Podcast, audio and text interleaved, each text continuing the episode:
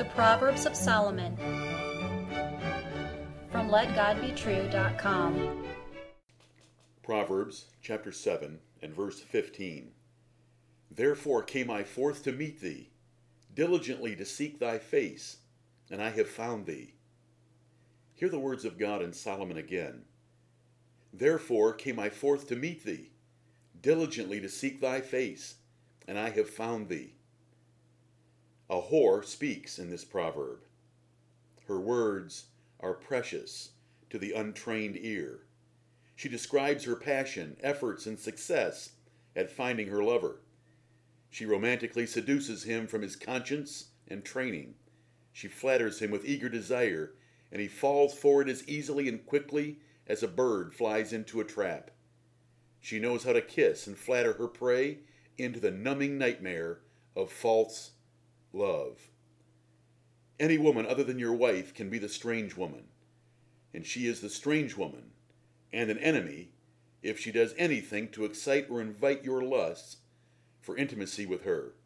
Her kisses or words are a lie, for they tell of affection and pleasure where there is only hatred and pain. Do not get near her kisses, and do not listen to her words. King Solomon used this chapter to warn against the strange woman. In detail, he described her seduction, her subtle character, her romantic actions, her flattering words, and her careful precautions. As the perfect example of a wise father, Solomon took pains to warn his son about one of the most dangerous temptations in life whorish women. Solomon's extensive experience with women, he had 700 wives and 300 concubines, gave him a unique advantage. He warned often of the appeal and power of a woman's flattering speech. But here is a preview of some of her words the flattering expressions of ardent passion and fervent love for her victim. Let every man tremble in fear of this enemy. Joseph ran from a seductive whore, even though it landed him in prison, in Genesis 39. Samson listened to the enticing lies of Delilah, and it cost him his hair and his life. Safety is simple. Avoid desirable women you have not married. Reject any words or correspondence that even hint of affection and end the relationship altogether. Recall that kisses and flattery from other than a wife are simply an alluring guise for your destruction, no matter whether they were given in malice or ignorance. Christian wife, if you starve your husband of flattering affection and praise, you will be an accomplice in his sin for you make him vulnerable to the thing other women know to give. When was the last time you praised his good features of appearance or character? Even Paul encouraged it in 1 Corinthians 7 3. The warning here extends also to belly worshippers and religious compromisers. Christians with a form of godliness, but not living holy lives. Their good words and fair speeches deceive the simple just as the whore deceived the young man in the proverb. So Paul warned to mark and avoid all such persons. Remember, the kisses and words of an enemy are deceitful. Their lives are false, so it is no surprise their words and affection are false as well. As with the harlot, their hearts are subtle.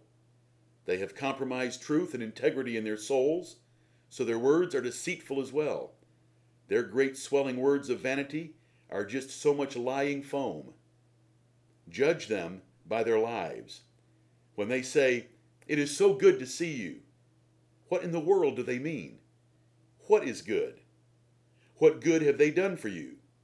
Or what good have they received from you?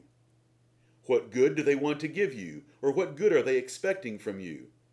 Instead of talking about good, they ought to be doing good by either joining in your good worship of God or commending your worship so it might be good. True love is found only in Jesus Christ and exists only in truth.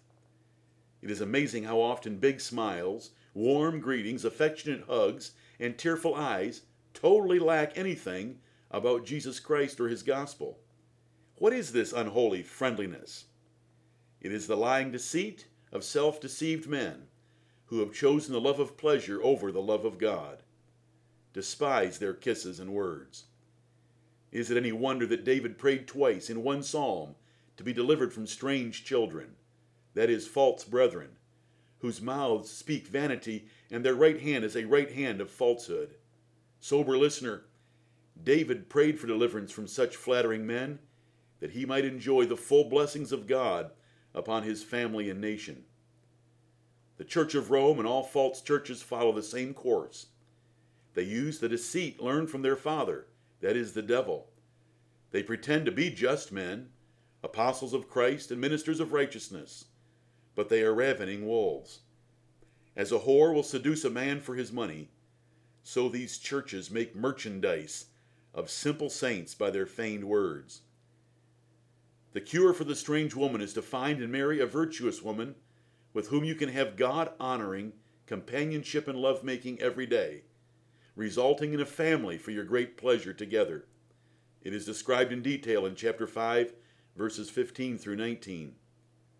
The cure for the false churches of false religion is to find and join a Bible preaching apostolic church that follows the old paths and earnestly contends for the faith once delivered to the saints. Amen.